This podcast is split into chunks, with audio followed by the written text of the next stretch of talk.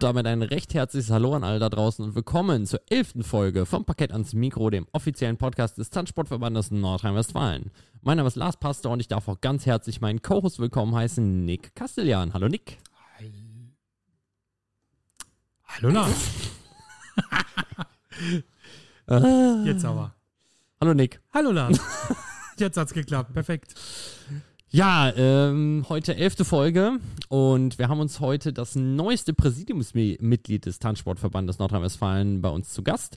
Und viele von euch kennen ihn vor allen Dingen von neben der Fläche, denn er ist sehr fleißig als Fotograf unterwegs und hält viele schöne Tanzmomente für die Ewigkeit fest und ist jetzt eben, wie gesagt, zusätzlich seit einem seit gut einem Monat äh, der neue Pressesprecher des TNW.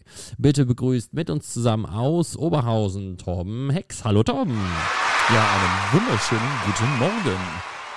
Sehr schön, dass du hier bist.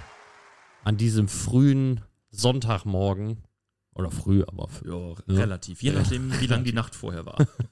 Wer wie lange die Nacht durchgefeiert hat. Ja, schön, dass du hier bist. Das ist echt toll, dass du das auch mit uns machst, dass du auch der Einladung so kurzfristig ja äh, gefolgt bist und dass wir uns jetzt hier heute zusammensetzen, ein bisschen was miteinander reden dürfen. Nee, sehr gerne. Ich habe mich auch sehr über die Einladung gefreut, ähm, weil das ist ja noch ein recht junges Projekt, was wir hier im TNW haben, was ich aber sehr unterstützenswert finde. Und äh, das, was bis jetzt ja schon da war, war ganz cool. Und dann dachte ich so, als die Einladung von euch kam, ja klar, ich komme vorbei. Das war ganz cool. Also ich finde das sehr cool. Ja, man muss sich auch noch steigern können. Ach so.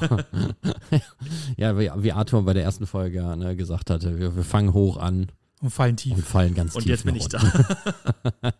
nee, super, dass wir, dass wir das einrichten ja. oder dass du das einrichten konntest heute, dass wir das zusammen machen. Genau. Ähm, wir wollen ein bisschen was auch von dir erfahren. Du bist ja nicht nur Fotograf, äh, sondern du bist ja Tänzer auch noch. Das kennen ja, äh, ich meine, ich habe noch heute nachgeguckt. Ähm, deine auf Danceport Info, da kriegt man ja alle Ergebnisse äh, ja. her. Da habe ich nachgeguckt, äh, weil ich jetzt nicht genau wüsste, in welcher Klasse du wirklich tanzt. Ja, also ähm, ich tanze auf dem Papier beide Klassen in der B-Klasse, also Standard und Latein. Äh, Standard schon was länger nicht mehr tatsächlich, das ist nur noch auf dem Papier. Also aktuell ist es die Hauptgruppe 2b Latein. Genau, und da tanze ich für einen Oberhausener Verein, ähm, komme aber eigentlich aus Düsseldorf. Ja, aber bei uns zählt nur, für was man tanzt. Weil für das, ist, tanzt. das ist ja das Herz dahinter. Das ist richtig. Ja. Zach Cornell war ja auch, äh, wohnt in Soest, ähm, tanzt für Bielefeld. Das heißt, der kommt aus Bielefeld für uns. Ja. Auf jeden Fall. aber jetzt endlich mal wieder jemand, der nicht aus Bielefeld kommt. Du sagst es, endlich. Endlich mal. Oh, es war schon. War schon fast nervig. Ja, war schon. Drei Leute aus Bielefeld. Ja, vor allem. Innerhalb von zehn Folgen. Die Bank damit ja wirklich dieses Gerücht über diese Stadt. Ja. Ja, also, auf jeden Fall. Das ist jetzt auf jeden Fall aus der Welt. Ja, genau. Da haben wir auch letztes Mal ja gesagt, das war das letzte Mal, dass wir das jemanden fragen werden, weil wir haben jetzt drei von drei Leuten gehört, dass es Bielefeld anscheinend wirklich gibt. Und wir waren ja auch vor Ort. Wir waren auch vor Ort. Ja, ich könnte auch sein, dass das irgendwie. Ne, Vielleicht mit, das Schild gewechselt nur. Ja, CIA und, und weiß ich nicht, äh, NSA, dass sie uns alle, BND, alle da verarschen. Schön. Ja, freue ich mich schon, wenn ich das das nächste Mal sehe jetzt. Ja, dann äh, erzähl uns doch mal, wie bist du zum Tanzen überhaupt gekommen? Ähm, tatsächlich so wie einige andere auch hier, die es schon erzählt haben. Also es fing ganz klassisch früher in der ähm, Schulzeit an. Das heißt, es war so, ich komme ja ursprünglich vom Land, also vom Niederrhein. Und da war es so, ich glaube, 9. oder 10. Klasse, der Usus, alle gehen in den Tanzkurs, in die lokale Tanzschule. Und das war dann tatsächlich damals so, dass wir so viele Leute waren, dass die extra für uns auf dem Dorf einen Bus geschattelt haben, wo wir dann mit 120 Leuten in diesen Grundkurs, ja, und dann in der Tanzschule hängen geblieben, dann über die Tanzschulformation, also da war ich dann so, wie alt ist man in der 9., 10. Klasse, 14, 15, irgendwie sowas. Ja. Ähm, hängen geblieben und äh, ja, dann ging es irgendwann so, ja, man möchte ja irgendwie mehr und dann habe ich tatsächlich den Weg in den Tanzsport über das Formationstanzen. Dann geschafft und bin dann damals in Düsseldorf gestrandet, mehr oder weniger, beim Boston Club und habe da dann Formation getanzt. Latein oder Standard? Standard. Oh. Nur Standardformation. Nur Standardformation, genau. Also es gab zu dem Zeitpunkt keine Lateinformation mhm. im Boston Club und ähm, unsere Showtanzformation damals war halt auch eher so Standard geprägt und nicht Latein. Und ähm, ja, dann halt in, im Boston Club in einer Standardformation getanzt, da damals bis zweite Bundesliga oder so. Und parallel plätscherte Einzel immer so ein bisschen mit. Aber das war dann nie so im Fokus, aber dann irgendwann mal angefangen. Und dann aber halt recht spät. Das heißt, ich war dann schon, weil ich bin mal von, vom Niederrhein dann nach Düsseldorf gefahren. Das heißt, da war ich dann so 17, 18. Also ich habe erst so mit 20, 21 tatsächlich dann mit Leistungssport Einzel angefangen. Also an der Stelle sehr spät, würde man, glaube ich, heutzutage sagen. Aber du äh, dann äh, auch in der D-Klasse. Genau, ganz klassisch D-Klasse, erstmal nur Standard getanzt. Ähm, das ging dann halbwegs schnell bis in die B. Ähm, da war es dann immer so, dass ich kurz danach meine Tanzpartnerin getrennt hatte, nachdem wir unsere D-Lateinmeisterschaft getanzt hatten. Das war so, ja komm, tanz da mal mit. Dementsprechend sah das auch aus, aber es hat gereicht für einen Aufstieg damals. Ähm, und dann hatte sie sich aber getrennt und dann war ich erstmal ein bisschen weg vom Parkett und dann halt, glaube nach ein oder zwei Jahren, ich bin mir gerade gar nicht sicher, mit meiner jetzigen Tanzpartnerin angefangen. Und da musste erstmal anderthalb bis zwei Jahre lang der ganze Murks, den ich da irgendwie in mich rein trainiert hatte, erstmal raustrainiert werden. Ja, gut, das kann ich verstehen, dass das ein bisschen länger dauert, wenn man sich ein bisschen was Falsches antrainiert. Und ähm, dann bist du ja auch äh, bekannt dafür, dass du viele Fotos machst, Fotograf. Wie bist du zur Fotografie gekommen? Erzähl doch mal da was drüber. Zur Fotografie im Allgemeinen, also irgendwie hat mich schon in der Schulzeit tatsächlich damals irgendwie Fotografie interessiert. Ähm, bin meinen ganzen Klassenkameraden mit meiner Kamera, die ich dann irgendwie mal so hatte, äh, wirklich auf den Keks gegangen auch. Das ist dann irgendwie verloren gegangen und dann bin ich im Boston Club damals Jugendwart gewesen auch. Das war um 2010 rum müsste das gewesen sein. Und dann gab es damals im TNW das J-Team, das Jugendteam. Und darüber bin ich dann auch in diese ganze Verbandsfunktionärsebene so ein bisschen reingekommen und habe dann Ende 2012 die Eva Maria Sangmeister, die damals Jugendpressesprecherin oder Jugendmedienwartin war, beerbt. Dann bin ich da so in die erste Mal in die Verbandsebene gekommen. Und nach kurzer Zeit war es so, oh, ey, du grenzt den ganzen Leuten immer wegen Fotos hinterher für irgendwelche Berichte. Und ich hatte dann zu dem Zeitpunkt leider ein bisschen was geerbt und habe mir dann quasi davon so meine erste Kamera gekauft und dann gesagt, ja, dann stellst du dich halt selbst an den Rand, hast dich ja eh mal für Fotos interessiert und habe dann quasi mich selber, während ich geschrieben habe, damit den eigenen Bildern versorgt. Und dann kommt irgendwie eins zum anderen. Ach Tom, du kannst ja so viele Fotos machen, du machst so tolle Fotos, willst du nicht dies, das, Ananas? Und ähm, das hat sich dann bis heute entsprechend so entwickelt. Ist es denn, machst du das jetzt ähm, hauptberuflich? Nein, also ich bin nebenberuflich Fotograf, also ich habe da auch Gewerbe angemeldet, aber das war dann auch erst recht spät im Jahr 2016. Da mache ich aber ganz andere Sachen. Also das ist dann halt mit der Tanzsportfotografie verdiene ich eigentlich kein Geld. Also das habe ich mal eine Zeit lang ein bisschen gemacht, aber das mache ich eigentlich so gar nicht mehr. Da fotografiere ich halt eher Unternehmen, Events und so Späße.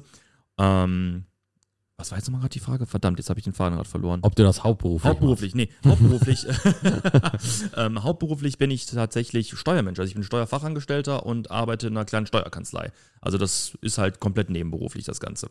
Also, und dann noch ehrenamtlich natürlich. Und dann ähm, jetzt natürlich die ganze ehrenamtliche Sache, genau. genau. Also auch viel zu tun auf jeden Fall. Äh, mir wird nicht langweilig. Hast du äh, irgendwelche, also du bist ja jetzt äh, in der B-Klasse. Ja. Hast du denn noch Ambitionen, in eine A-Klasse zu kommen oder in eine S-Klasse? Ja, auf jeden Fall. Also das haben wir schon. Ähm, wir sind als Tanzbar, sage ich mal, sehr ähm, wir sind halt beide super busy, das heißt, wir kommen teilweise gar nicht zum Trainieren, ähm, beziehungsweise ist es halt einfach ein bisschen tricky. Plus, dass in der Hauptgruppe 2 die Turniere jetzt nicht so gut besucht sind. Und wenn man sich dann überlegt, okay, in der Hauptgruppe mitzutanzen geht, aber ich bin jetzt auch 33, äh, meine Tanzpartnerin ist jetzt auch 30, ähm, da tanzen halt 18-Jährige mit, da siehst du halt auch kein Land mehr. Klar, man kann irgendwie hier und da noch mittanzen für Punkte, aber wir sind dann eher so, okay, fahren wir jetzt 400 Kilometer für fünf Punkte. Also wir sind da, klingt nicht ganz sportlich, aber da sind wir ein bisschen effizient. Ähm, das heißt, wir wollen auf jeden Fall noch auf jeden Fall ein Jahr aufsteigen. Wir überlegen auch, wie das denn ist mit dem Altersklassenwechsel. Der ist ja dann in zwei Jahren bei uns tatsächlich. Ähm, aber vorher der Aufstieg wäre halt noch ganz schön. Aber wir haben dieses Jahr zum Beispiel auch die LM nicht mitgetanzt, weil wir einfach nicht fit waren vorher und ähm, wir hatten uns teilweise dreieinhalb Wochen oder so nicht gesehen, weil das einfach nicht gepasst hat mit den Kalendern. Das war ganz schlimm. Ja, was, äh, klar, wenn ihr ähm, viel beide zu tun habt, ich denke mal, deine Partnerin ist ja auch hauptberuflich irgendwie anders. Lehrerin. ah ja, das ist wahrscheinlich auch ein Job, der ein bisschen Zeit frisst, ja.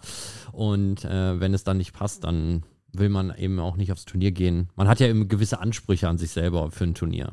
Ja, ja genau. Dass also man nicht einfach hingeht, um zu sagen, okay, ich bin jetzt da, dass die anderen einen Punkt bekommen äh, ne? sondern man sagt ja, okay, ich möchte irgendwie meine Leistung oder Leistung, die ich schon abgeliefert habe, ähm, dort auch abrufen können, wenn das aber nicht geht, durch kein Training. Genau, also man weiß ja, was man eigentlich kann und wenn man halt so merkt, ey, wir sind gerade überhaupt nicht austrainiert, nicht fit oder man war halt vorher krank, dann ähm, ist es so, boah, nee, da, da, ist man mit sich selber auch gar nicht so zufrieden, glaube ich und ähm, da sind wir dann, ich nenne das mal effektiv an der nee, Stelle. Ja, ja so, ich würde ja sagen sogar realistisch. Ne? Es ist einfach, dass man sagt, es passt jetzt gerade nicht und deswegen machen wir es jetzt auch einfach ja. nicht. Ne? Auch wenn das sich äh, nicht der sportliche Geist ist, aber man muss dann eben auch sagen, ähm, das ist ja im Endeffekt nur etwas, was man neben paar anderen Sachen, die man im Leben hat, auch noch zusätzlich macht. Genau, Und also nicht- wir leben nicht davon. Ganz genau. Ne? Das, äh, wenn das jetzt ein ähm, Profi machen würde, der, da könnte man dann sagen, okay, ist das vielleicht äh, der, die falsche Herangehensweise an den Sportsgeist. Ne? Du bist jetzt ja nicht nur auch Sportler, sondern auch seit einiger Zeit, Lars hat es gerade im äh, Intro gesagt, quasi der neue Pressesprecher am TNW. Hast du, wie war erstmal dein, deine Ankunft, sag ich mal, im Präsidium?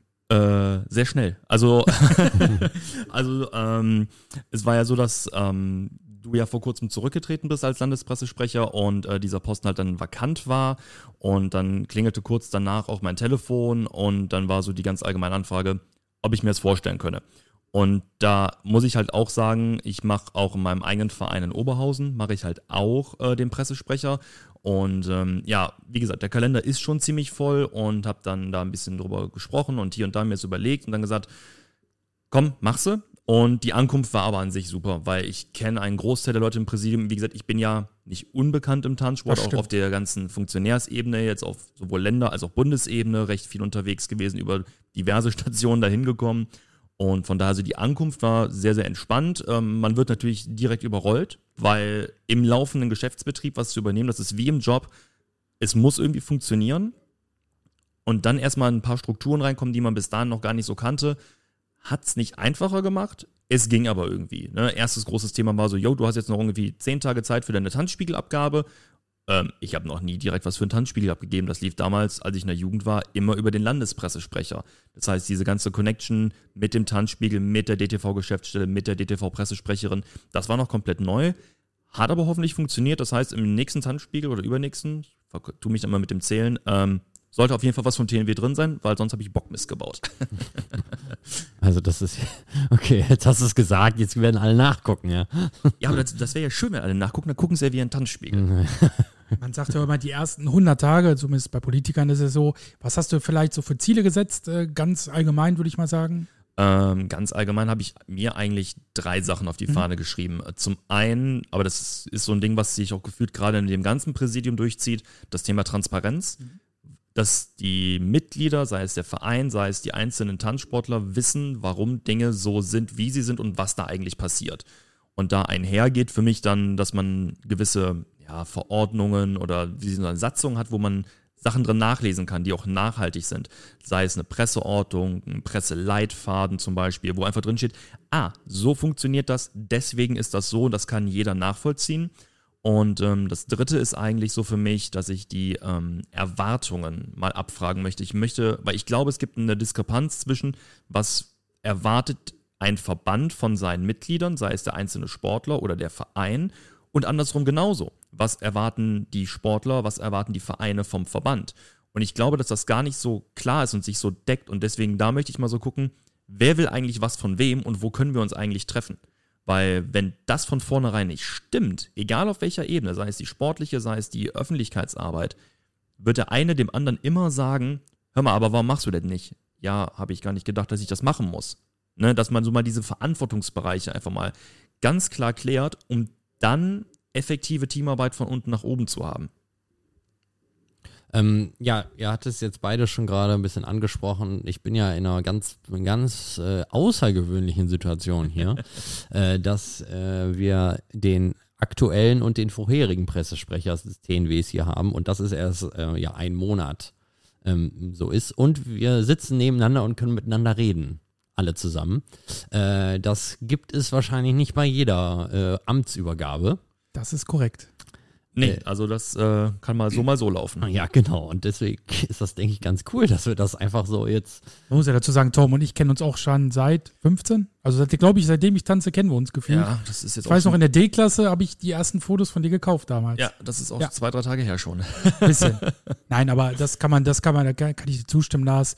Wir verstehen uns menschlich oder kennen uns ja einfach auch schon sehr, sehr lange. Von daher war's, äh, war auch kein Geheimnis für mich von Anfang an, ähm, dass Torben das dann hoffentlich übernehmen wird, weil wir natürlich im äh, Präsidium oder damals dann noch, wo es dann darum ging, mal Nachfolge zu regeln, äh, kam dann ähm, Klaus, Dr. Klaus Menk, also unser Präsident, hat dann natürlich gefragt, ja, wen kannst du denn als deinen Nachfolger vorstellen? Gibt es da jemanden? Und dann war natürlich für mich klar, okay, gut, Torben ist der erste Ansprechpartner, der ist der erste, der mir einfällt.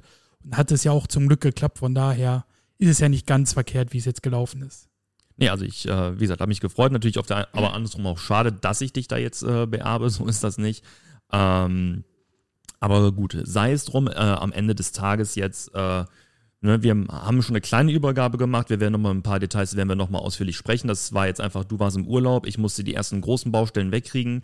Das heißt also, wir werden da nochmal eine quasi richtig ordentliche Übergabe machen, dass wir einfach nochmal, dass ich auch noch so weiß, was Nick in der Vergangenheit, was er für Ideen hatte, ähm, was da bei ihm noch vielleicht für offene Projekte sind, dass man sich da einfach nochmal abstimmt, dass das halt ähm, einheitlich ist, ne? weil wir natürlich nach außen hin ein Ehrenamt wird immer mit einer eigenen Persönlichkeit ausgefüllt, mit eigenen Ideen, mit eigenen Kompetenzen. Da hat Nick andere als ich, aber wir haben auch Gemeinsamkeiten, dass man da halt einfach auf einem Kurs bleibt oder halt guckt, dass der Kurs nicht eine 180-Grad-Wende jetzt macht innerhalb von einem Monat, sondern dass man halt sagt, ach so, das hattest du dir vorgestellt. Okay, ähm, ich finde das auch, aber vielleicht kann man das so machen. Ne? Also das kriegen wir aber, denke ich, ganz gut hin. Lief auch jetzt am Anfang schon direkt ganz gut. Wie gesagt, äh, ich habe hab ihn da irgendwann mal im Urlaub überfallen, da war er gerade irgendwo unterwegs. Das war ganz witzig. Ja, äh, klären wir dann, wenn ich aus dem Urlaub zurück bin. Ach so, ich störe dich. Okay. ja, ähm, dann, ich meine, jetzt habe ich ja zwei Experten hier, vielleicht könnt ihr das weiter erklären, was denn ein, ein äh, Pressesprecher überhaupt macht, weil wenn man einen Pressesprecher jetzt mal ganz blauäugig denkt, dann denkt man immer, okay, das ist derjenige, der vor die Kameras tritt und die Interviews gibt und äh, ne, wie früher Frau Merkel, Steffen Seibert, ne, äh, dass der immer auf dem, auf dem Podium sitzt und dann die äh, Regierungserklärung davor liest, so ungefähr. Äh, aber was macht denn ein Pressesprecher bei uns im äh, kleinen TNW? Tatsächlich viel, viel mehr, als du jetzt gesagt hast. Und auch, äh, ich denke mal, viel, viel mehr, als man denkt. Das ist halt nicht nur Berichte schreiben und, ja, ich sag mal, Interviews führen, sondern ich denke mal, die ganze Hintergrundarbeit ist äh, also viel, viel mehr. Ähm, sei es drum, fängt es halt an, wie ich gerade gesagt habe, die ganzen äh, Berichte schreiben, wie Torben zum Beispiel aber auch schon äh, in der Vergangenheit gemacht hat, Fotos machen, ist ja auch äh, ein Hauptbestandteil und dann einfach auch äh, vor Ort sein. Also ähm, im TNW, wir sind nun mal der größte Landesverband in ganz Deutschland. Da ist halt jedes Wochenende was los. Ne? Der Wettkampfkalender gibt halt her, dass jedes Wochenende gefühlt überall Turniere sind. Und da muss man natürlich auch erstmal vor Ort sein, muss dann, äh, wie Torben es zwischendurch auch gesagt hatte, überhaupt erstmal eine Übersicht haben über alle Termine, über alle Turniere und dann, äh, das geht halt nicht alleine, dafür braucht man ein gutes Team, den es ja zum Glück auch im TNW gibt. Aber ähm, ja, da muss man halt vor Ort sein, muss halt die ganzen äh, Eindrücke festhalten, mit Leuten sprechen. Und das hört da, äh, fängt da an und hört in der ganzen Nachbereitung, auf. Torm hat es ja auch schon erwähnt, der Tanzspiegel muss bedient werden, die Homepage muss bedient werden, Social Media muss bedient werden. Also es gibt halt so viele Baustellen, auch so viele Dinge gleichzeitig, die simultan nebeneinander ablaufen. Da gibt es schon einiges zu tun. So langweilig wird der, glaube ich, nie als äh, Pressesprecher. Das nee. ist, glaube ich, so. Auf jeden Fall. Und ich glaube auch tatsächlich, also der, es heißt Pressesprecher, in Vereinen heißt es ganz oft Pressewart oder Vorstand für Öffentlichkeitsarbeit. Und das ist es auch ein bisschen mehr, glaube ich, eher. Also der ja. Pressesprecher im ganz klassischen Sinne, wie, wie du eben gesagt hast, der, der halt für den Verband spricht, das haben wir so, glaube ich, gar nicht, weil da ist es halt schon so, wenn es um Sport geht, dann wird die Landessportwartin gefragt oder der Bundessportwart. Wenn es um die Führung im Allgemeinen geht, dann wird halt der Präsident gefragt. Das heißt, es geht gar nicht so sehr darum, den Verband allgemein so nach außen zu vertreten in diesen Interviewsituationen, sondern wirklich, wie stelle ich den Verband nach außen ja, hin, genau. sowohl zu den Vereinen hin da, als aber auch zu den, ich sag mal, Dritten, die gar nicht direkt mit unserem Sport zu tun haben, sondern halt auch, wie rede ich mit der Presse im Allgemeinen, also der klassischen Presse, wie komme ich vielleicht aber auch an Dinge dran wie ähm, den WDR, also irgendwas Lokales, sei es Radio, sei es Fernsehen. Und da ist viel, viel mehr Verantwortung, finde ich. Und es ist vor allem sehr viel Verantwortung da, den Vereinen das Handwerkszeug an die Hand zu geben, dass sie selber regional ihre Pressearbeit machen können. Also das ist zumindest meine Vorstellung davon, weil ich als der das ganz große Ganze im Auge haben muss, ich weiß ja gar nicht, was sind die Bedürfnisse des kleinen Düsseldorfer Vereins, von dem aus Aachen. Die wissen auch viel besser, wer ihre Ansprechpartner sind. Die haben vielleicht einen Verein, der arbeitet bei Lokalpresse. Ja, mega. Ich gebe euch einen Leitfaden, wie man eine coole Pressemitteilung schreibt. Ihr kriegt das Handwerkszeug und ihr könnt auf eurer Ebene arbeiten. Ich muss mich eigentlich nach meinem Dafürhalten um eher so die größeren Dinge kümmern. Ne, das heißt nicht, dass das andere nicht wichtig ist, aber dann reibe ich mich nachher mit Kleinigkeiten auf, die vielleicht gar nicht in meine Verantwortung. Damit ist wieder dieses Thema, was ich eben hatte. Ich glaube, dass wir das erstmal abklären müssen, wer wie mit wem und warum. Ne, diese, diese Erwartung, die man dann gegenseitig hat. Absolut, ich würde noch hinzufügen, man ist wie so ein Multiplikator, Multiplikator, man ist halt für alles und nichts zuständig irgendwie. Also man muss überall mit drin sein, wie du gesagt hast. Man muss halt wissen, was passiert im Sportbereich, was passiert vor allem vielleicht auch im Breitensport, was passiert zum Beispiel auch beim Finanzen, ob da alles in Ordnung ist.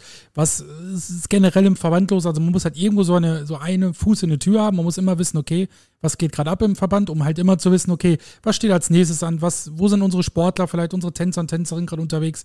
Das, also ist es gar nicht, kann man gar nicht aufhören, aufzuzählen alles, ne? Das ist schon nicht wenig. Ähm, ja, du hattest ja, ähm, diese Folge kommt ja am 17. Oktober raus.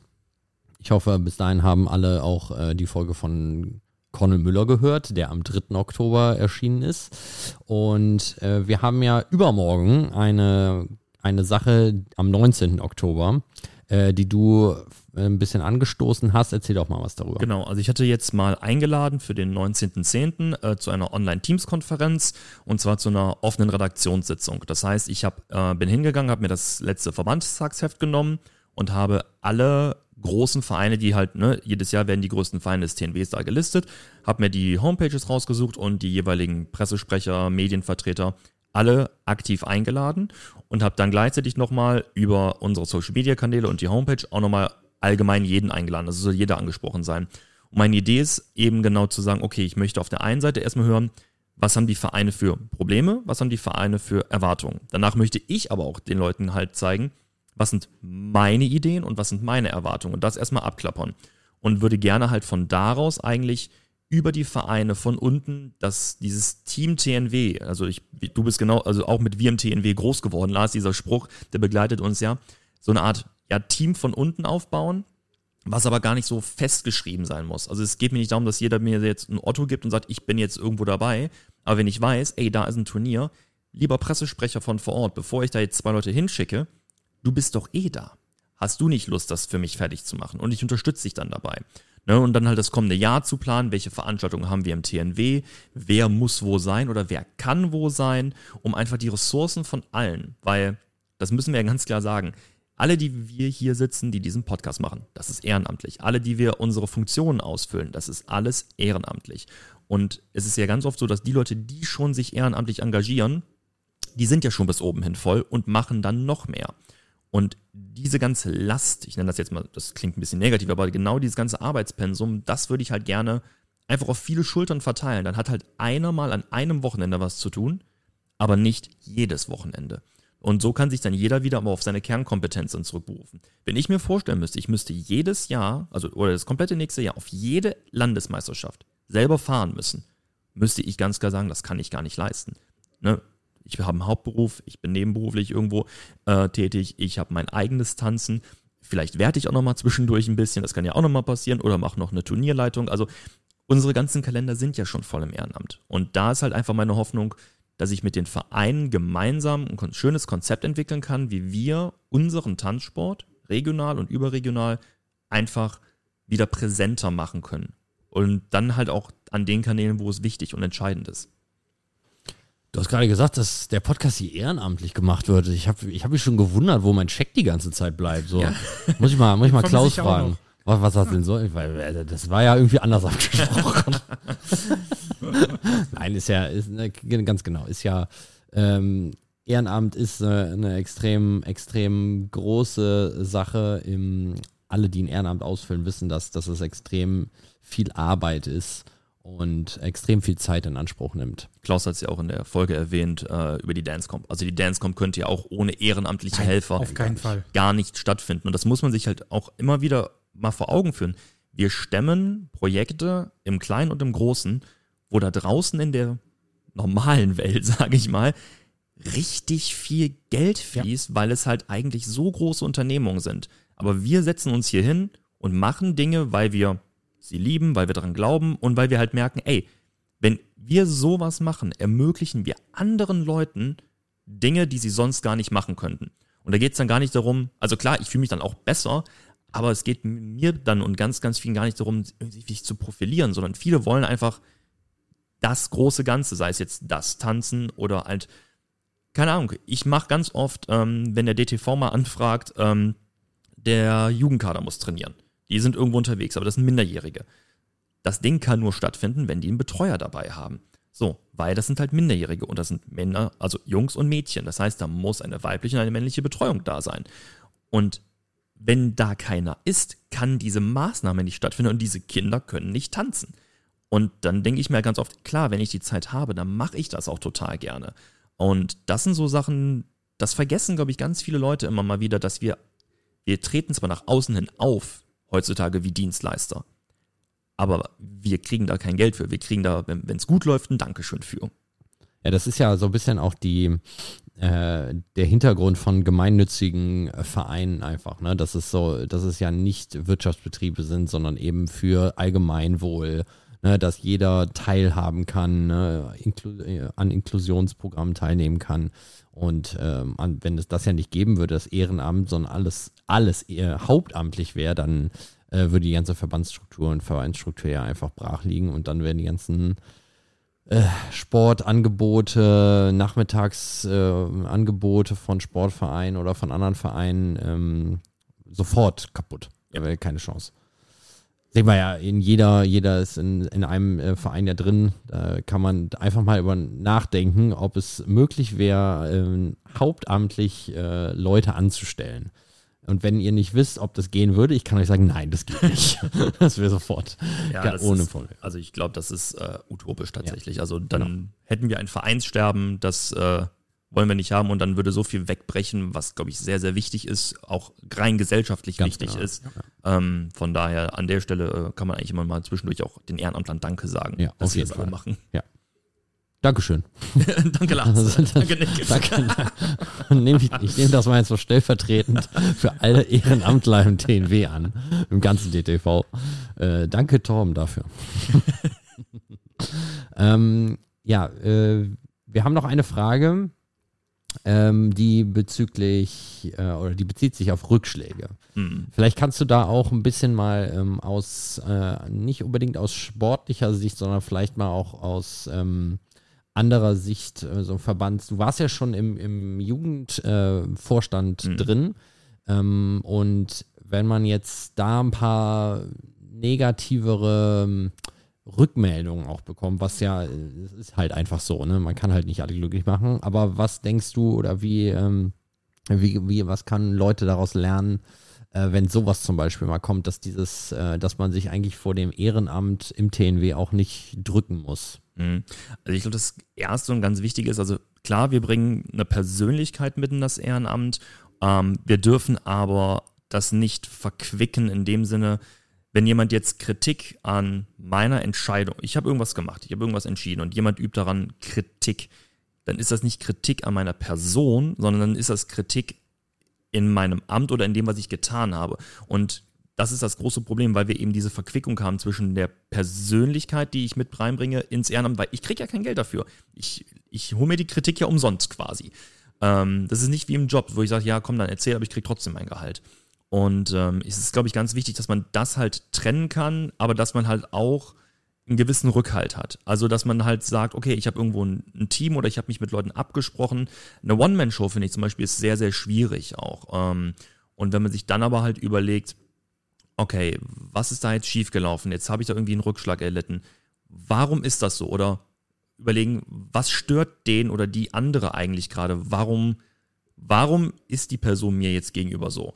Und dann muss man sich, glaube ich, mal auch in die Lage der anderen Person gegebenenfalls versetzen. Aber es gibt natürlich auch die Situation, äh, wo man dann die geballte Faust in der Tasche hat und sagt so, okay, schluck's jetzt erstmal runter, schlaf eine Nacht drüber ähm, und versuch das morgen nochmal vielleicht rational, ohne die Emotion dahinter zu sehen. Also das ist halt auch so ein Ding. Sehr viele sind sehr, sehr schnell emotional. Und da müssen wir halt diese Professionalität an den Tag bringen, glaube ich. Zumindestens, wenn wir dahin kommen wollen, wo wir hinkommen möchten, damit es gemeinsam gut läuft. Ja, das ist auf jeden Fall auch, ich denke, das ist auch für, kann man gut übertragen auf den Sport.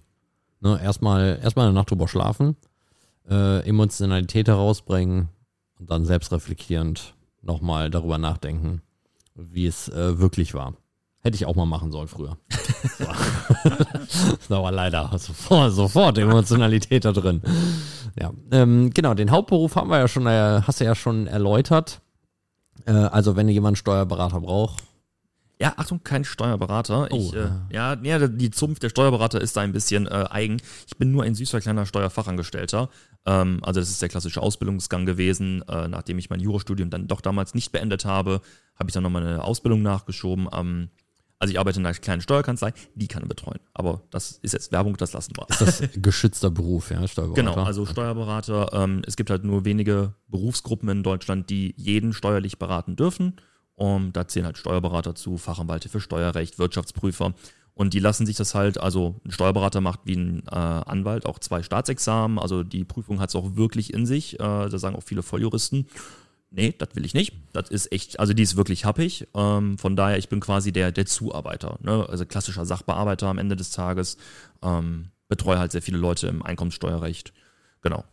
Hast du denn deine Steuererklärung schon gemacht? Ich habe meine Steuererklärung, du weißt doch, die Schuster haben immer die schlechtesten Schuhe. Ich habe meine Steuererklärung 2021 einen Tag vor Abgabe dieses Jahr gemacht. Aber das ist halt so, okay, du sitzt dann halt eine halbe Stunde länger auf der Arbeit, machst, da kannst du über die Arbeit halt dann machen, also mein, ne, über meinen Chef dann halt. Du machst das Ding dann halt fertig und sagst so, ähm, Chef, wärst du so nett, ich äh, müsste die bis morgen. Ja, ist okay. Aber dafür waren die anderen ja vorher dran. Ich habe auch letztes, äh, letztes Jahr für, für 21 meine Steuererklärung anderthalb Stunden vor Abgabefrist eingereicht. Es reicht. Es Habe ich aber auch gedacht. Das sage ich auch immer, meine Mutter immer nur, aber dann mach das doch früh, warum machst du das so lange, warum lässt du das so lange da rumliegen? Ich so, aber warum gibt es denn die Frist? Damit ich So, sie nutzen kann. Damit ich, dann kann ich sie doch nutzen. Vollkommen also ich richtig. verstehe das überhaupt nicht. Nein. Ja, Bitte nicht als Beispiel nehmen. das möchte ich erwähnen. Also ich sag mal so, man sollte sich das nicht als Beispiel nehmen, wenn man nicht steuerlich vertreten wird. Weil Ja, das Problem genau. haben wir nämlich bei uns. Ne? Dann kommen, wenn, wenn alle spät kommen, Ja. Dann kriegst du ein Problem, weil dann schaffst du noch den ersten der Späten, aber der letzte der Späte, der guckt dann halt echt in die Röhre. nee, ich mach, halt ich mach selber. Ja, auch gut. Also so, so in meinem, in meinen Möglichkeiten. Nach bestem Wissen und Ganz Gewissen. genau. Ja, das ist ja Ja, vollkommen legitim. Das ist so Pi mal Daumen. Oh ja, das könnte das sein. Naja, komm, Solange es passt. Im Zweifel mal fragen kannst mich als Beispiel sonst.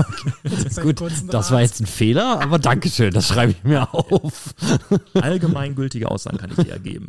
Gut, äh, dann sind wir auch schon bei unserem weltbekannten und äh, sagenumwobenen Pampf. Und äh, die erste Frage können wir nicht direkt beantworten, weil du hast Wasser. Jetzt müssen wir uns überlegen, wir können ja ein Spiel daraus machen. Nick, Ich kenne die, An- ich kenn die Antwort schon, deshalb ist es jetzt Okay, ich Stelle nicht. unfair. Ich nicht. Ähm, Aber was würdest du denn raten? Also ich würde, ich würde sagen, ähm, also die erste Frage, falls jemand noch nicht diesen Podcast gehört hat und nicht weiß, was die erste Frage vom Pump ist, shame on you. Sofort die anderen Folgen bitte nochmal anhören. Äh, erste Frage ist, äh, trinkt unser Gast Kaffee oder Tee? Ich würde sagen beides, aber auch wie bei den letzten beiden äh, mit einem ganz heavy, äh, äh, mit einer ganz heavy Ausrichtung Richtung Kaffee. Und das ist vollkommen richtig. Ist Ich es bin Kaffee durch und durch. Kaffee durch Null, gar kein Tee? Doch, Auch. wenn ich krank bin. Okay, dann also sagen wir mal rein Kaffee und also machen wir 9 zu 1, Ja. 10, äh, 9,5 zu 0,5. Das ja. passt ungefähr. Die Gewichtung. Nee, nee, also ich vernichte am Tag schon so, die Kanne Kaffee wird am Tag schon vernichtet. Okay, gut. Hast du eigene Haustiere?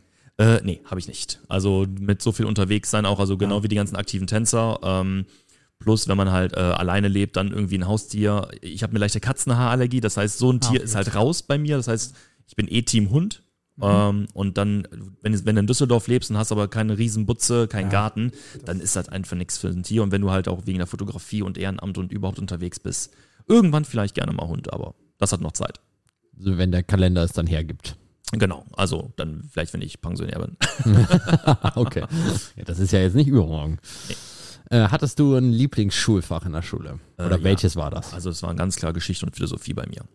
Geschichte und Philosophie. Was hat dich, was fasziniert dich an Geschichte? Ähm, Geschichte hat mich immer, also ich hatte tatsächlich immer sehr, sehr viel Glück mit meinen Lehrern damals in der Schulzeit und die haben eine gewisse Begeisterung in mir auch einfach schon dafür geweckt und ich habe auch schon als kleines Kind irgendwie diese damals diese Was ist was Bücher, Ägypten und äh, Griechenland, das fand ich immer alles sehr spannend und sich einfach mit der Vergangenheit auseinandersetzen, weil du dadurch ganz oft verstehst, warum Dinge heute sind, wie sie sind. Ähm, das geht jetzt nicht, dieser Klassiker in der Schule, alles Erinnerungskultur, ja, das auch und das ist auch sehr wichtig, vor allem heutzutage mehr als denn je. Ähm, aber ähm, diese ganz allgemeine Auseinandersetzung mit der Vergangenheit und dann hat auch Philosophie da entsprechend mit reingespielt. Wir hatten damals das große Glück, einen Kurs zu haben in der Oberstufe, in dem keiner das Fach im Abi hatte oder eine Klausur schreiben musste. Das heißt, wir waren so zehn Leute nachmittags, junger Lehrer, Laberkurs. Mhm. Aber das war so, so cool, diese ganzen Gedankenexperimente, die man in der Philosophie dann macht. Das, äh, da haben wir uns heftigst gestritten, sind sogar teilweise länger in der Schule geblieben, weil wir es ausdiskutieren wollten. Ist denn irgendwo, gibt es denn äh, in der Geschichte einen Zeitraum, also Antike, Mittelalter oder irgendwas, was dich besonders gereizt hat oder ist es generell Geschichte? Ich würde sagen generell, also wie gesagt, geprägt vor allem aber, äh, also die griechische-römische Geschichte auf jeden Fall. Ich war auch sehr gut in Latein immer, das muss man dazu sagen, ist auch mal noch ein bisschen mitgespielt. Und Hast du nicht mit Standard angefangen? Du brauchst so einen Schenkelklopfer. Du brauchst so einen Schenkelklopfer. Nee, das- äh, was? Zirpen, Zirpen. Miep, miep. Also du warst gut in der Sprache Latein, ja? Das ist richtig. Okay, danke. Oh, der war echt scheiße. Ah, der kam aber auch, der kam aber auch schnell. Also der war. Aber den habe ich locked and loaded in der Hosentasche. Der kommt. Sowas von, ey, da habe ich gar nicht mit gerechnet. Jetzt so schnell habe ich gar nicht gedacht. Ich hab, ich hab, bei mir jetzt auch kurz gedacht, ich so was. Ach, da. Schön. So, du warst gut in der Sprache Latein, ja? Vollkommen richtig, Okay. genau. Und deswegen war römisch. Römische äh, okay. und griechische äh, äh, Geschichte halt immer sehr, sehr interessant und sonst halt wirklich auch viel Neuzeit dann. Achso, so äh, ab äh, industrielle Revolution Genau. und sowas, ja. Das, das, Ende 19. Jahrhundert, Anfang 20. Gibt es denn bei dir sowas wie einen tanzfreien Tag? Beziehungsweise wie lebst du einen tanzfreien Tag aus? Die gibt es tatsächlich. Ähm, die sind aber dann meistens geprägt, dass ich dann acht Stunden vom Computer sitze, nicht auf der Arbeit, sondern acht Stunden nochmal zu Hause an Fotos sitze oder so von irgendwelchen Jobs. Ähm, aber wenn ich mal so einen richtig, richtig freien Tag habe, wo ich keine Termine habe, dann ist es dieses etwas leichtere Spätaufstehen, Mhm. einfach einen Kaffee trinken. Ähm, ganz oft hab, koche ich mir was richtig Geiles, also dann stehe ich auch gerne mal drei Stunden in der Küche und zauber mir da irgendwas für mich. Oder Hast du ein Lieblingsgericht? Oh, nee, tatsächlich ein ganz klassisches Lieblingsgericht habe ich nicht. Ich bin sehr, sehr stark äh, asiatisch, also von der Küche Aha. her geprägt. Äh, das liegt auch ein bisschen an Düsseldorf, so mit Little Tokyo ist man da sehr, sehr versaut tatsächlich. Ähm, und abends ist dann ganz oft wirklich dann ein Buch lesen oder halt einen Film gucken. Also so wirklich Also ganz, entspannen. wirklich ganz entspannen dann einfach mal, ja. ist dieses äh, japanische Restaurant in Düsseldorf, da bin ich nur ein paar Mal vorbeigefahren. Ist das, wo einfach mittags schon eine kilometerlange Schlange vorsteht? Du redest äh, von Takumi und das ist der beste Rahmenladen, in dem du je warst. Und ja, das ist das genau an der Oststraße. Aber wir haben ja in Düsseldorf Oststraße, Immermannstraße. Wenn du auf Google Maps oder Apple Karten guckst, dieser Stadtteil, wo das ist, heißt offiziell Little Tokyo. Weil da sind so viele Japaner. Es Ne? ist die größte japanische Gemeinde in ganz Europa, die auf einem Fleck lebt. Und da, wir haben auch diesen Japan-Tag ja immer einmal in Düsseldorf, wo einfach genauso viele Gäste nach Düsseldorf kommen, wie in Düsseldorf leben. Also Karneval in Köln so ungefähr. Ja, so ungefähr. Japan-Tag in Ja, Düsseldorf. das ist wirklich krass. Ähm, muss man mal erlebt haben. Ich gehe da nicht mehr so gerne hin, weil es ist mir einfach zu voll. Aber ähm, die japanische Kultur und auch allgemein die asiatische ist sehr stark in Düsseldorf vertreten. Und du bekommst halt diese ganzen coolen, leckeren Zutaten. Die kriegst du halt da, weil die das alles importieren. Und da kann man schon witzig zaubern. Das ist dann halt nicht immer das Schnitzel, was man sich dann zu Hause macht äh, oder äh, den Sauerbraten. Mal eben den Sauerbraten. Für eine Person. Oh, Sonntagmittag, was mache ich denn? Oh, ich mache mir einen Sauerbraten. ja, das ist schwierig. Äh, wie sieht denn äh, ein Tanztag oder ein Turniertag bei dir aus? Ähm, Turniertage bei uns sehen meistens so aus, dass ich erstmal, ich fahre alles mit der Bahn ab, immer mit Öffis. Das heißt, ich sitze dann schon fertig angemalt in der Bahn. Das ist mal sehr, sehr lustig, weil ich dann meistens äh, nach Oberhausen fahre und dann äh, meine Tanzpartnerin mich dann quasi einkassiert und dann fahren wir gemeinsam zur Turnierstätte. Sie hat sich selber aber schon dann komplett fertig gemacht. Also wir sind dann fertig meistens vor Ort. Ähm, wir machen uns nur ganz kurz warm. Meistens gehen wir vielleicht einmal kurz gemeinsam aufs Parkett am Anfang. Einmal so fühlen, wie ist denn heute so der Grip und wie fühlen wir uns. Groß eintanzen ist nicht. Und äh, dann tanzen wir unser Turnier, fahren nach Hause. Auf dem Rückweg gibt es vielleicht nochmal irgendwo eine Kleinigkeit zu essen. Manchmal koche ich äh, was für einen Turniertag. Da habe ich irgendwelche Raps oder so mit dabei. Das ist dann mein Part morgens. Aber sonst tatsächlich sehr entspannt eigentlich. Und auf dem Turnier bin meistens ich der, der die ganze Zeit umherstromert. Entweder weil ich alle kenne oder weil ich mir dreimal meine Rundenauslosung angucken musste, weil ich die die ganze Zeit vergesse oder immer auf Nummer sicher gehen will. Habe ich die Rückennummer? Kannst du mal gucken? Und meine Tanzpartnerin sagt so, ja, ist richtig, hast du. Wir gehen jetzt gleich aufs Parkett. Ja, ist okay. Ja, da hilft auch immer dann äh, ein Foto davon machen. Boah, das ist total smart. Oder äh, aufschreiben. Halt. Ne? Und also hast du an deiner Hose hast du Taschen? Ja. Ja, dann aufschreiben, in die Hosentasche stecken. Boah, Lars, das war gerade. Ja, aber könnte meinen, dass ich schon irgendwie mal äh, zwei Turniere getanzt habe. Man Aber da bin ich noch nie drauf gekommen auf die Idee. Ja, das, äh, ja, Rundenauslosung ist immer, ist immer ein, äh, ein Thema. Es sind, es sind fünf Zahlen, ja, aber man muss sie halt in der richtigen Reihenfolge wieder zusammenkriegen. Ne? Und wenn dann mehrere Gruppen sind, dann ist es ganz vorbei. Ja. Crazyste Rundenauslosung, die ich jemals hatte, war GOC äh, 96er Rising Star. Ähm, Samba Heat, also acht Heats, Mhm. ne? Es sind halt 96 Paare noch, zwölf Paare auf der Fläche. Samba Heat 7 und Cha-Cha Heat 1. Und ich denke mir so, wa- was, was ist mit euch los? Wie? Als wenn das nicht Heat 2 oder Heat 3, nein, es muss Heat 1 sein. Und in der GOC, wer schon mal in Stuttgart in der Liederhalle war, weiß ja, dass es nur einen Eingang gibt und einen Ausgang gibt. Und in dem Eingang stehen leider schon, wenn Heat 8 Samba tanzt, steht schon Heat 1 und Heat 2 Cha-Cha da.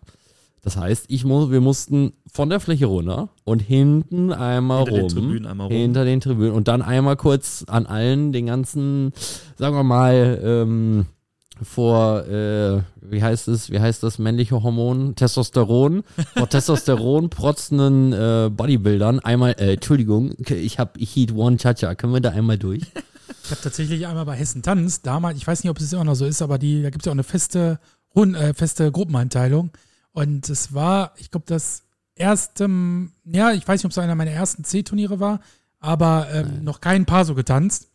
Ich komme da hin mit meiner Partnerin, erste Runde, ersten beiden Tänze super, haben uns hingesetzt, dachten so, ach gut, gleich kommt immer ein Paar, so, ne, können wir noch ein bisschen uns entspannen. Achso. Nix da. Ja. Auf einmal, wir hören, wir waren erste Gruppe Jive. Wir sitzen im Pub, wir sitzen noch auf der Tribüne, kann ich mich erinnern. Und dann hieß es, ja, erste Gruppe Jive. Wir beide gucken uns an.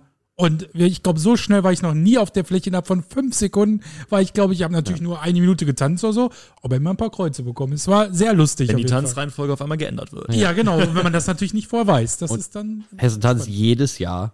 Ja. Ähm, erste, erste, also wenn Latein kommt, dann Hauptgruppe D und Hauptgruppe C auf die Fläche, Ja. ne? Erster Tanz und Ja. es geht äh, natürlich, nee, was geht? Doch, es geht Samba los, ne? Ja. So, und die Hauptgruppe D steht dann da immer und, und ich Ja. denke mir, das ist doch jedes Jahr das Gleiche. Jedes Jedes Jahr. Fängt es doch damit an, ne? Ja. Ja. Es wird, glaube ich, dieses Jahr auch wieder so, dass die D-Klasse da stand. Und die D-Klasse steht äh, vorbereitet am Schwitzen vom Eintanzen und dann stehen sie im Cha-Cha-Position und sag mal, achso, ne? Und alle Wertungsrichter gucken schon die ganze Zeit zu anderen Flächen, die sind noch gar nicht da, weil wir haben ja noch zehn Heats Pause.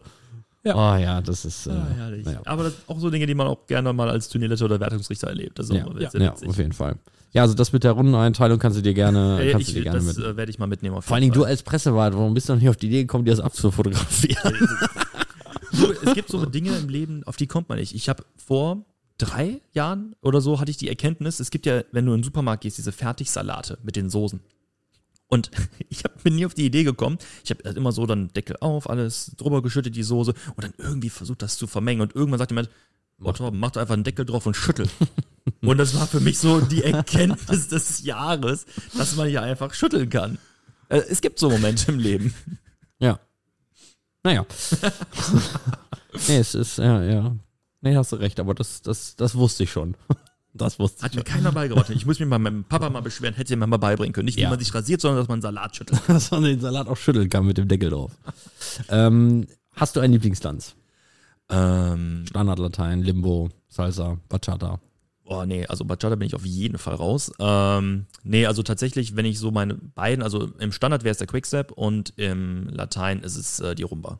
Warum? Warum Rumba, warum Quickstep? Äh, Rumba, ich habe Zeit zum Nachdenken.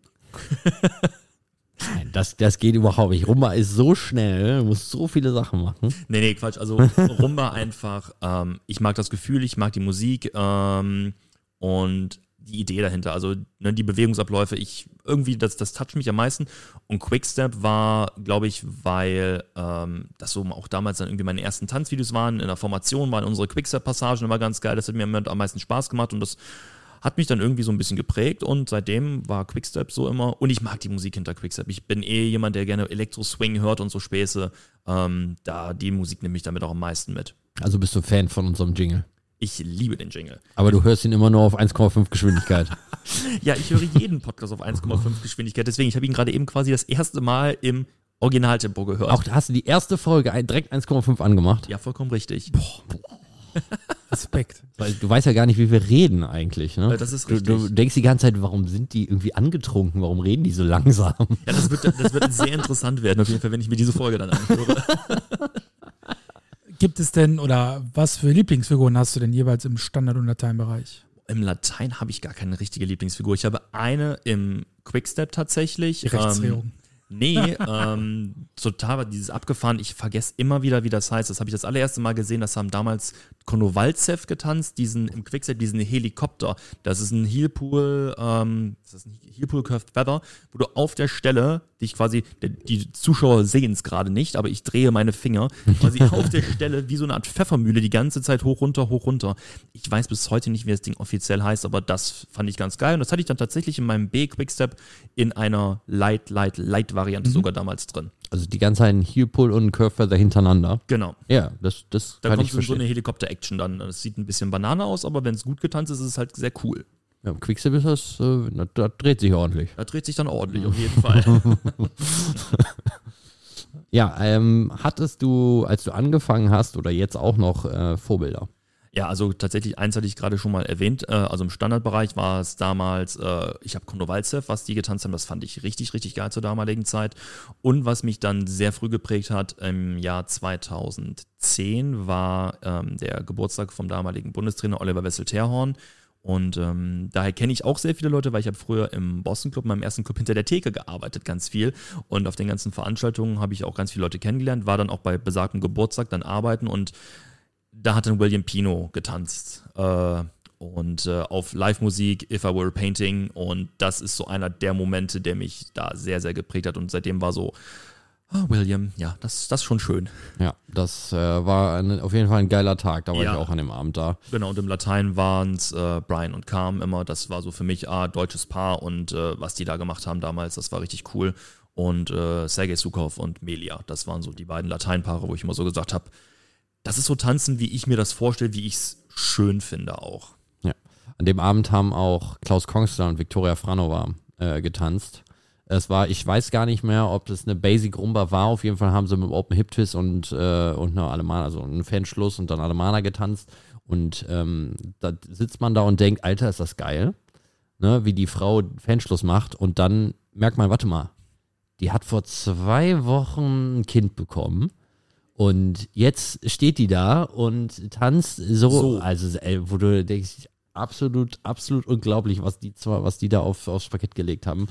Und das war, das ist eine, eine Sache, eine Figur, die ich für immer in meinem Gehirn habe. Und das kann, diese Szene kann ich mir immer abrufen, ja, weil das war so, so beeindruckend, wie die da getanzt haben. Und alle Shows an dem Abend waren sagen, der richtig Abend geil. war also einfach, war, der war legendär. Also wer da damals dabei sein konnte und durfte, ähm, das war schon, das war magisch. ja, da waren nicht coole Sachen bei. Was hättest du denn gewünscht, ähm, vielleicht so in einer äh, sportlichen K äh, Karriere, was hättest du gern früher gewusst so? Also ich sag mal, ähm, was hättest du vielleicht so mit Anfang 20 vielleicht schon gern gewusst, was du jetzt erst so im, mit der Erfahrung gewonnen hast? Ähm, Im Alter. Im ja, Alter. im, Erfahr Ja, kann man schon im sagen. erfahrenen Alter. Ja. Also alt sind wir ja noch alle zum Glück noch nicht, ist ja relativ, aber gibt es da so vielleicht so zwei, drei Dinge, wo du sagst, ah, schade, hätte ich mal früher gewusst oder wo man den Rat vielleicht nicht so gern angenommen hat, wie man ne, hätte Was- machen sollen? Was ich früher gerne gewusst hätte, ist, dass Formationstanzen nichts mit Einzeltanzen zu tun oh hat. ja. Also Ja. ich, Ja. ich will die Formationstänzer überhaupt jetzt nicht schlecht reden, aber es Mhm. sind zwei verschiedene Arten. Und wenn du nur Formation tanzt und das eine vielleicht Formationen sind, die jetzt nicht als Eingangskriterium haben, du musst A- oder S-Klasse sein, ähm, ein Kriterium, was ich glaube ich gefühlt keine Formationen mehr leisten kann im aktuellen Schwund, ähm, dann nimmst du halt auch Fußgänger und dann bist du halt erstmal Fußgänger und dass hier einer sagt, ey, das ist das eine ist Formationstanzen, aber Einzel funktioniert nochmal anders oder auch die Technik ist nicht anders, aber du kannst da gar nicht unbedingt so das machen. Das hätte ich gerne früher gewusst, weil als ich damit Einzel angefangen habe, Ja. dann du siehst halt, yo, der hat Formation Ja, getanzt. stimme ich dir zu. Der hat den Kopf oben Ja. und die Arme draußen. That's it. Wir haben ja äh, auch lange in einer, ähm, in einer Stadt gewohnt, wo ein, ein relativ erfolgreicher Formationstrainer äh, zu Hause ist. Und äh, da hatten wir auch Einblick in das Formationstraining in dem Verein. Und dieser Verein hat äh, relativ viele Formationen, auch Latein. Und ähm, da haben wir auch super Einblicke bekommen in das Formationstraining. Ne? Und das halt, wie du gesagt hast, ähm, wirklich zwei unterschiedliche Welten. Und äh, auch die Einzeltänzer gucken dann immer so ein bisschen ne, belächelnd auf den Formationssport. Aber da denke ich mir auch, wenn du jetzt aus dem Stehgreif äh, die sechs Minuten da durchtanzen müsstest, probier es bitte und dann sag mir, ob du das dann nochmal machen möchtest. Vollkommen richtig. Ja, also, Also, hast du eigentlich mal Formation getanzt? nein, ich habe leider nie Formation getanzt, weil das war dann, wir waren, wir waren, wann sind wir denn? 2017 sind wir Profi geworden. Ja. Und dann konnte ich ja nicht mehr so. Ja, klar. Äh, Schade.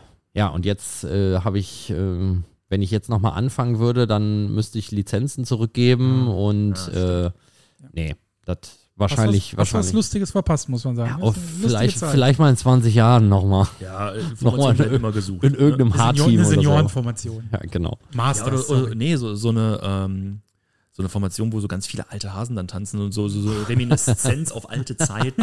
Und dann packst du so, so eine alte äh, Formationsmusik aus dem. Oh ja. Dann fragst du Horst nach einer alten Formationsmusik Ja. aus Bremerhaven. Und dann frage ich noch Rudi, dass er das singen Ja, kann. genau. Und Rudi. Großartig. Ja, nee, auf jeden Fall. Steht doch schon mal perfekt. Ja, perfekt. Muss ich nur ein paar andere Leute finden dann. Ah, Ah, da finde ich schon, finde ich. Elf andere Leute So noch, Spaß, kriegt man die Ja. doch zusammen. Ähm, Gibt es einen Grund für dich, mit dem Tanzen aufzuhören, beziehungsweise warum kannst du dir ein Leben ohne das Tanzen nicht vorstellen? Äh, der Grund wäre ganz klar die Gesundheit. Also wenn das gesundheitlich nicht mehr klappt, ähm, sowohl körperlich als auch mental Gesundheit. Also wenn ich merken würde, dass der ganze Tanzsport äh, und alles andere mich mental krank macht, also das zähle ich ja mit dazu. Sonst eigentlich jetzt so Gründe an für sich nicht. Ähm, aktiv tanzen ähm, kann halt sein, irgendwann, wenn wir halt sagen, äh, oder meine Partnerin, die halt auch verheiratet ist, ne, irgendwann ist da auch mal Familie und Kind. Ähm, ob ich dann sage, ich warte auf dich oder ob sie weitermachen will. Ich weiß tatsächlich nicht, ob ich dann nochmal wieder aufs Parkett zurückkommen würde, aktiv. Was schade wäre, wegen der Eingangsplanung A und S-Klasse wäre natürlich noch ganz nett. ähm, und sonst ein Leben ohne Tanzen. Ich werde irgendwo immer dabei sein. Also ich war ja auch ein paar Jahre nicht in den Verbandstätigkeiten wirklich aktiv, aber ich war auch nie wirklich raus. Ne? Dann hast du hier noch unterstützt, da noch das Projekt unterstützt, da irgendwie auf den Bundeskader von den Kiddies aufgepasst. Ähm, ich war ja, ich bin seit 13 Jahren nicht raus. Ne? Also mal mehr, mal weniger drin und das wird sich auch, glaube ich, so lange halten noch. Ähm, außer ich gehe ins Ausland, aber das ist aktuell nicht der Plan. Wie sieht's denn aus mit der weltberühmten Bucketlist? Hast du da noch irgendwas draufstehen, wo du denkst, so, okay, vielleicht wäre nochmal cool, wie du gerade gesagt hast, ins Ausland vielleicht ja trotzdem mal zu gehen oder vielleicht, du hast gerade gesagt, AS-Klasse, vielleicht willst du ja auch nochmal Blackpool oder so tanzen, das könnte man ja auch dann mal mitnehmen. Lars hat da ja gute Erfahrungen, sag ich mal. Ja. Ähm, Erf Erfahrung. ach komm, also ich finde schon, das ist eine Erfahrung, Blackpool zu tanzen. Ja, das, jeden, das ist eine Also Erfahrung. daher, äh, gibt es da irgendwas was auf der Bucketlist jetzt mal auch vielleicht weg vom Tanzen oder irgendwas? Also weg vom Tanzen ist ganz klar Bucketlist, ähm, jede europäische Hauptstadt gesehen zu haben. Also ich habe noch, ich hab noch nicht alle gesehen, ich bin schon gut rumgekommen, auch durchs Tanzen logischerweise. Klar. Ähm, aber jede europäische Hauptstadt mal Mhm. gesehen zu haben und nicht da, nur da sind wir auch, da sind wir auch gerade dran, die abzuarbeiten. Ja, haben wir Und das. Schöne ist ja, aus deutscher Perspektive ist es ja ziemlich einfach. Du kannst im Kreis außen rumfahren, dann bist du schon gut rumgekommen. Ähm, und New York. Also ich war, bin noch nicht über den großen Teich gekommen und wenn du äh, eigentlich Fotograf bist, dann Ja. nicht, weil New York schön ist, sondern weil einfach in New York auch die besten und bekanntesten Fotografen sind und Ateliers, wo du da mal hingehen kannst. Ähm, das ist natürlich auch noch so ein Thema für mich. Also Big Apple, der ist auch noch auf der Bucketlist. War ein paar Jahre für mich raus, weil ich gesagt habe, nee, ich möchte nicht in dieses Land, wenn da so ein orangefarbener Zwerg ist, aber Da äh, muss ich mich aber jetzt beeilen. ja, ich weiß, das ist das Schlimme an der ganzen Sache wieder gerade. Das ist, Sonst noch vier Jahre warten. aha, ja, ich werde, ich, ja, kriegt man hin. Dann mache ich in der Zwischenzeit Europa. Ja, da gibt es ja auch ein paar Hauptstädte. ne? Also, ist ja. Wie viel hast du noch vor dir? Wie viel hast du denn schon gemacht? Ja, es, ich Hast du in Berlin schon gemacht? ja. Okay. ja, aber ich weiß ja nicht. Ja, es, es gibt Leute, die waren noch nicht in unserer Bundeshauptstadt. Ja, äh, genau. Nee, nee, also Berlin, Benelux, da bin ich schon überall durch. Also es fehlt tatsächlich eher noch was, äh, der Osten fehlt noch ein bisschen. Und tatsächlich war ich noch nicht in Wien. Ich war zwar schon oft in Österreich, aber ich war witzigerweise noch nicht in Wien. Ja, wenn man zum Skifahren oder wo, warum warst du in Österreich? Äh, Freunde besuchen, Ah, aber okay. die halt äh, nicht in Wien wohnen und dann ähm, mir fehlt noch Rom, obwohl ich Geschichte mag, witzigerweise. Ich habe die Toskana gesehen, alles, aber ich schaffe es irgendwie immer in die Länder, aber nicht in die Hauptstädte. Also Wien ist ja das Problem, dass das halt nicht so unten an der Alpen ist, sondern da oben rechts irgendwo Ja, in der genau. Ecke. Ne? Das, das liegt halt nicht am Weg. Nee, das, das ist es eben. Da, äh, genau, aber nee, so Benelux, da bin ich schon recht gut durch, aber es fehlt halt äh, Rom, es fehlt Barcelona und noch einiges im Osten. Aber durch Tanzen zum Beispiel Baltikum schon gesehen. Ne? Das ist Ja. das, was viele eher so am Ende, glaube ich, auf dieser Ja. Liste hätten. Und Skandinavien? Ja, fehlt auch. Also wie, ich habe noch was zu tun. Es ist eine Bucketlist. Ja, Skandinavien auch, äh, da muss man nicht, darf man nicht zu lange hinfahren, sonst kommt man im leeren Geldbeutel wieder, ne? Ja, das, das auf jeden Fall. Aber ähm, man, man, hat Einmal hin und gehabt, zurück. war schön. Ja, auf jeden Fall. Ja, danke für, dafür, dass du das so ehrlich alles beantwortet hast und so ausführlich. Es war auch sehr schön, deine ganzen Antworten dafür zu hören. Und wir haben noch ein paar Veranstaltungen. Heute ist ja der 13. Oktober. Und das heißt, äh, es war die deutsche Meisterschaft in Hofheim am 21. Oktober, war noch nicht. Die ist äh, jetzt am Oktober? Da sind wir im Oktober. Nee, habe ich. Am 17. ist heute in der, Heute der ist 17. 17., 17. Oktober, nicht der 13. Oktober. Deswegen kommt mir das komisch vor. Jetzt am Samstag ist äh, die deutsche Meisterschaft Master 1 Standard und der Deutschland Cup U21 Standard Latein und Kombi in Hofheim, natürlich in Hessen. Wo soll auch das anders liegen, als wenn ich nicht wüsste, wo Hofheim liegt? Dann äh, Äh, dann haben wir am 28.10. immer noch in äh, Hessen, in Wetzlar, den Deutschland Cup der Hauptgruppe A Standard. Das ist auch eine ganz äh, interessante Veranstaltung. Auch eine tolle Halle, wo das stattfindet. Da habe ich auch Junioren 1B Deutschland Cup getanzt, 2004. Also das ist schon, das ist schon echt lange her und äh, die Halle war damals toll und die ist immer noch wirklich toll, die Stadthalle in Wetzlar. Dann haben wir am 4. November in Pinnenberg die deutsche Meisterschaft der Hauptgruppe S Standard. Und ich denke, da ist, äh, glaube ich, äh, 10 Minuten nach Kartenvorverkaufsöffnung auch äh, alle 250 Karten direkt weg gewesen. Also, wenn ihr dort eine Karte für habt, ähm, dann könnt ihr sie sehr teuer verkaufen oder äh, dorthin fahren. Natürlich fahrt dorthin, feuert die Paare an. Das wird auf jeden Fall ein extrem spannendes ähm, Feld oder ein Turnier, weil es so ein äh, dichtes Feld ist. Die ersten zehn Plätze, das ist schon ähm, die Plätze, die äh, fürs Finale da sind, sind ja leider nur sechs. Äh, die werden extrem heiß umkämpft werden. Also das lohnt sich auf jeden Fall, da mal vorbeizuschauen. Dann haben wir am 11. und am 12. November natürlich in Bielefeld wieder OWL tanzt. Ich glaube mit allen ähm, äh, Turnieren, außer da war ja eine, ein Turnier, glaube ich, wo wir keine, wo es in Dresden am gleichen Tag eine Rangliste ist. Für eine Masterklasse meine ich, die ist, glaube ich, nicht äh, da, aber ansonsten sind alle Klassen einmal, mindestens einmal vertreten. Also da könnt ihr auf jeden Fall äh, tanzen.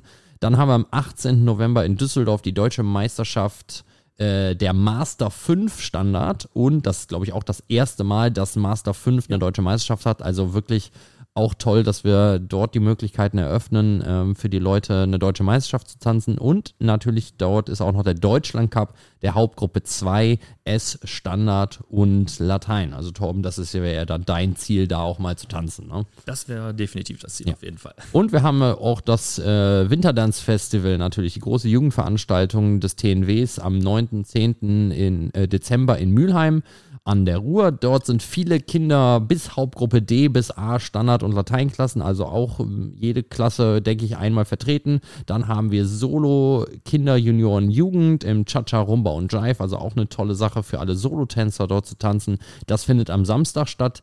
Und am Sonntag ist noch die Abschlussveranstaltung der Kids und Teens Trophy vom TNW. Also dort auch ähm, schön hinkommen und das anfeuern, weil da ist immer eine super Stimmung bei den Kids und Teens Trophies. Und es gibt auch WDSF-Turniere, der Union 1 und der Union 2 und der Jugend in Standard Latein. Und natürlich das Highlight Samstagabend, die WDSF-Weltmeisterschaft U21 10 Tänze. Da sind auch extrem gute Paare bei und 10 Tänze ist auch immer toll anzusehen, wenn die beide Disziplinen auf so einem extrem hohen Niveau tanzen. Also dort ähm, auch hinkommen. Und der Ticketshop ist auch schon wie letzten, in der letzten Folge schon erwähnt online. Das heißt, wenn ihr schon Tickets haben wollt, greift gerne zu. Ich glaube, die besten sind noch nicht ganz weg, aber die erste Reihe ist schon gut ausgebucht. Deshalb, wer noch keine Tickets hat, vielleicht als ja, Weihnachtsgeschenk schon mal. Weihnachtsgeschenk. Ja, ja, vielleicht auch Geburtstagsgeschenk, man weiß es nicht. Nikolaus, Wenn- Nikolaus. Oh, Nikolaus ist ja auch noch, genau. Also wer noch keine Ideen hat, gerne für das WDF Tickets kaufen. Ticketshop ist ab sofort online. Ja, damit haben wir auch unsere Veranstaltung. Das waren ja sogar ziemlich viele, ne? Also, weil, Also Winterloch ist nicht. Nee, auf keinen Fall. Das, äh, das auf gar keinen Fall. Und ja, dann, äh, wenn ihr noch Fragen oder Vorschläge habt, dann schickt ihr uns einfach an podcast. Was? an podcast.tnw.de. Besucht unsere Website podcast.tnw.de oder folgt uns auf Instagram vom Parkett ans Mikro. Äh, schreibt uns einfach, was ihr wollt. Ihr könnt uns äh, zuspammen mit allen möglichen Nachrichten, mit Ideen, die ihr habt, mit äh, Vorschlägen, mit Fragen. äh, wir nehmen alles irgendwie mit auf. Ja, danke Torben, dass du da warst und äh, so ausführlich alles ähm, beantwortet hast. Äh, viel Glück weiterhin in deiner neuen Position. Und danke dir, Nick, dass du das äh, ähm, bis, bis da Torben das übernommen hat, auch gemacht hast. Ähm, und danke, dass du das auch weiterhin mit mir machst. Gerne. und ja, damit sind wir durch. Torben, hast du noch irgendwas, was du sagen möchtest? Äh, vielen lieben Dank für die Einladung. Ähm, macht bitte mit dem Projekt so weiter. Ich finde das richtig, richtig cool. Und ähm, ja, ich weiß nicht, ob ich das ganz eben gesagt hatte. Die Folge kommt jetzt ja raus und übermorgen ist die offene Pressekonferenz, Redaktionssitzung. Wer da noch dran teilnehmen möchte, mir einfach eine E-Mail schreiben. Home, die E-Mail-Adresse torben.hex.tmw.de. Dann gibt es noch die Einladung. Also sind alle recht herzlich eingeladen. Und sonst sage ich vielen lieben Dank und äh, ja, wir sehen uns, denke ich. Ja. Danke an alle. Vergesst nicht am 19. Wann, wie viel Uhr ist das? 19. Oktober? Äh, 19 Uhr oder 19.30 Uhr bin ich mehr. Ich glaube, ich habe für 19 Uhr eingeladen. Gut, dann äh, meldet euch an, nehmt daran teil. Sehr wichtig, dass wir schön im TNW alle zusammenarbeiten und äh, das ganze Projekt Team TNW zusammenstemmen und dann kann uns nichts mehr im Wege stehen. Chaka. Sehr schön. Gut, dann ähm, ja, verabschieden wir uns alle und wir sehen uns oder wir hören uns dann bei der nächsten Folge vom Parkett ans Mikrofon wieder. Und äh, bis dahin, tschüssi.